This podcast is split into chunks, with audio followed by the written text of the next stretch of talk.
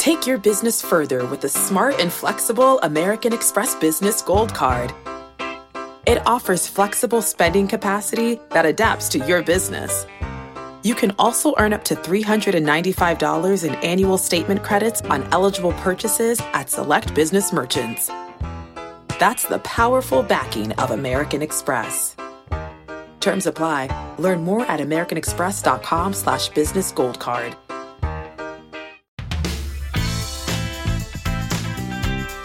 Welcome to the Jill on Money podcast. It is Thursday, November 12th.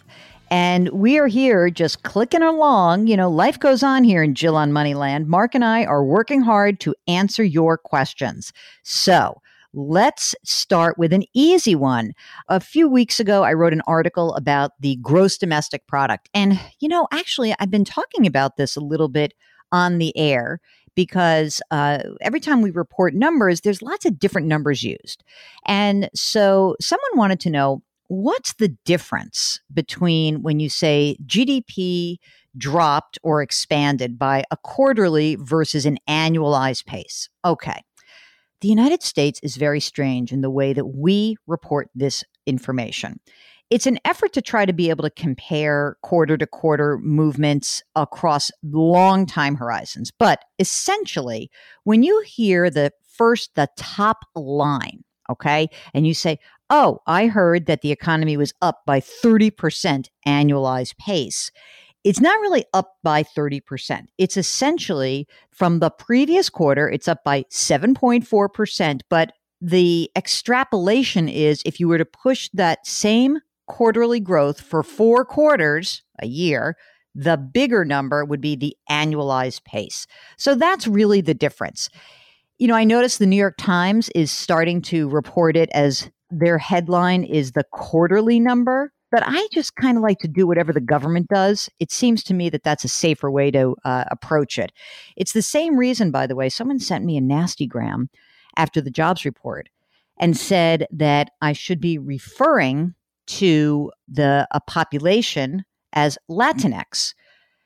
Okay, but like I'm using whatever the Bureau of Labor Statistics is labeling as unemployment rate for a subgroup. So they'll say Black unemployment, Hispanic unemployment. It's not that I don't want to use Latinx, I'm just using what the government uses as their label. So as long as they use it, I got to use it. Right? Isn't that right, Mark? Is that the right way to approach it? Oh, Mark says 100%. I love when he agrees with me. Okay. so let's get on to uh, a thornier question from Indy, who writes Two years ago, my broker invested my money in an annuity, and the insurance company was Colorado Bankers Life Insurance. The company is currently in rehabilitation. That sounds like bankruptcy, but I'm not exactly sure.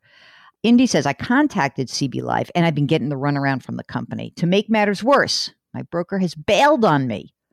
Can you please help or advise me on what steps I should take? Any help or advice would be appreciated. Okay. I happened to just pull up the Better Business Bureau and I typed in Colorado Bankers Life Insurance Company. You can file a complaint there. There's a whole bunch there already. So before you, there's many people before you who are having problems. Okay. I also went to look at the company's website, cblife.com, and I went to the rehabilitation details. Now, here to me is a bit of a problem, which is they really have not updated this very frequently. They have their frequently asked questions. The last update was February 21st. Now, they also have something in here about eligibility for a hardship package that is obviously related to COVID, but that's it. This is all done in the state of North Carolina. In general, what I would to try to do is this the broker who sold this to you is affiliated with some larger organization. I don't know if that broker was from CB Life or from, you know, some other big wirehouse. Like, I don't know if that's Merrill Lynch or what have you. I would get in touch with whomever is the branch officer or the regional manager of the place where that previous broker worked. And so I would do a dual track. I would put a complaint in with at the Better Business Bureau, but also I would put a complaint in with your state insurance regulator And also try to pursue the brokerage firm where the broker was sort of hanging his or her hat before leaving you high and dry. That's what I would do. I think people forget that sometimes these annuities that everyone is selling out there, because very few people buy them, it's predicated on the financial health of the insurance company. And since you're probably not doing a ton of research on, you know, gee, I wonder if I should look at the balance sheet of Colorado Life Insurance Company, it is really incumbent to ask lots of questions. But, you know, it does make another piece of the puzzle against these products because the extra layer of risk is that the company could go broke. And, you know, always brokers will say to you, oh, no, no, they're not going broke. They're fine. But, mm, you know, as we're finding out, they do. All right, here is a note from Joey who says, I'm 49 and my wife is 46. this is so funny. He writes, I'm going to warn you, this is going to be long winded, but I'm going to keep my questions as brief as possible. They own a house and it's a 30 year mortgage at 3.375%. They just started, they must have refied in August. Okay. They pay an additional $500 a month towards principal. They owe 190,000. The value is 270,000. They've got $2,500 in credit card debt, but it's going to be paid off this month. Okay. All right. Okay. Both cars are paid for. $50,000 in savings, 30 grand in a CD, and another $10,000 cash in a lockbox in the bank. That's always a bad idea, by the way. Do not keep cash in a, in a safe deposit box. You know, if anything, keep it in a safe in your house. I have fireproof on it. That wife nets 60 grand a year after taxes. Okay. She pays for the health insurance for both of them. She puts 15% pre tax to her 401k, and she's got 146,000 in there. I am currently unemployed due to COVID 19. Joey gets unemployment, 245 bucks a week after taxes. And he says, I've been working cash jobs to supplement income since then, but that will end once winter sets in. Hmm. Okay. I have about $7,500 in a Roth IRA. He says, I know it's late in the game for me, but I figure now it's better than never, right? You're right. My questions I believe that I read if your spouse has lost a job during the pandemic, you can take a certain amount of money from your 401k without penalty and somehow convert that into a Roth, of course, after paying taxes on it. Is this true? What are the parameters and how does that work? Uh, okay, first of all, you can take money out of your 401k, okay? And it's not to be converted into a Roth. I mean, I guess you could, but you are able to pull money through the CARES Act from a retirement account and not have to pay the 10% early distribution penalty. The tax is due and then is spread evenly over three years. So you can do that. I don't know if you should do this. I mean, do you need the money to live on? I wouldn't take all the money out. You don't want to bump yourself up into a new tax bracket. If you want to take a certain amount of money out and, you know, remain, your wife said, I guess, married filing jointly, you would have, um, I guess, up to 80 grand or so and keeps you in the 12% tax bracket. You could take money out. I wouldn't take more than that out because then you pop into the 22% tax bracket. And uh, if you really need it, then I guess it's okay. But I don't know if you should do this he says the market scares him to death. Well, but you're young. So I I don't know. This seems like a real I don't know what exactly is the question here. It seems like you're trying to do a lot of shenanigans. Here's what I would do. Number 1, stop paying the extra $500 towards your principal. Stop doing that. Take that $500 and add that to your emergency reserve fund, okay?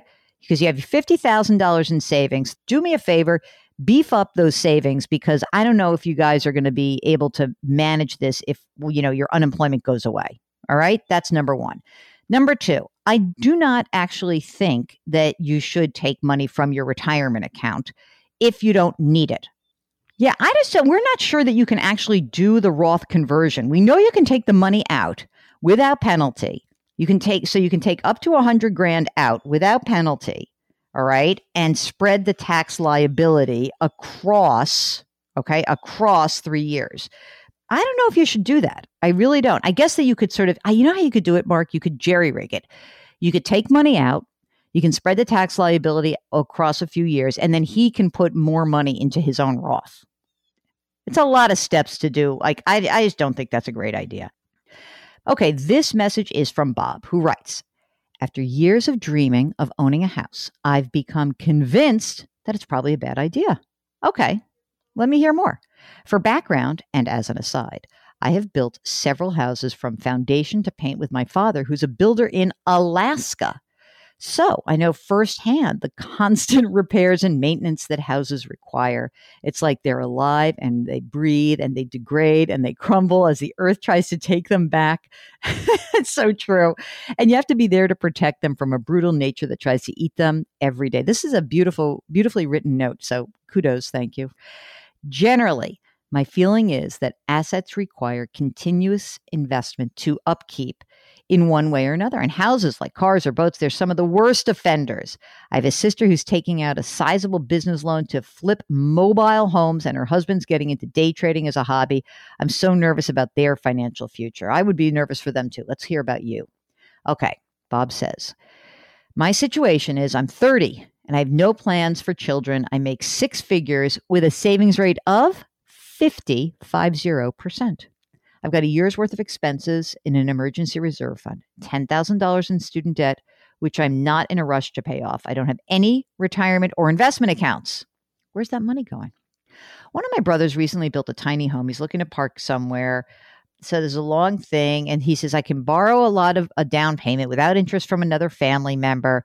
The question is even with no cash up front, an on site maintenance property manager and double rental income, is acquiring a rental property still a bad idea?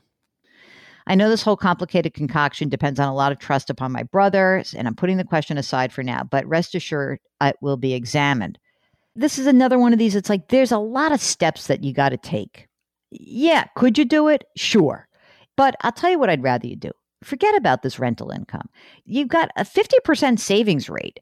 Then why are you not investing in something? Where is that money? If you're saving all this money and you've got your years of expenses, number one, with a 50% savings rate, then what you should do is pay off that student loan. I would be in a rush to pay that off. And I don't know why you don't have any retirement or investment accounts. Mark, what am I to do to help Mr. Alaska feel like he should try what's the what's my hook into Bob to get him to if he's convinced that owning a home, even and forgetting about this rental property is a bad idea, how do I get him interested in long-term investing and retirement? Yeah, Mark doesn't think I'm going to, so I'll tell you what I'm going to say. I think that the rental thing is probably not a great idea. That said, I do think would be a great idea would be for that 50% savings rate to be applied towards a retirement and or a investment account. I would love to see you get your money working for you. So that's what I'm going to tell you. That's my best piece of advice for you today. Avoid the rental property, consider long-term retirement planning, okay? I hope that helps. All right, gang, if you have a financial question, as always, send us an email. Ask Jill at jillonmoney.com.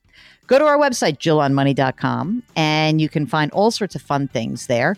And if you'd like, what you could also do is maybe just pass along this podcast to somebody else who you think could use the the tips and have a little guidance and you know, just sort of make their financial lives a little better. So you can just send them to the Jill on Money website or tell them to subscribe, and you can subscribe anywhere you got this podcast. Maybe that was Apple or maybe it was Spotify, wherever.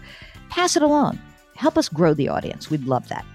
Thank you again for listening. And as always, wash your hands, wear your masks, maintain your physical distancing, and try to do something nice for someone else today. We'll talk to you tomorrow.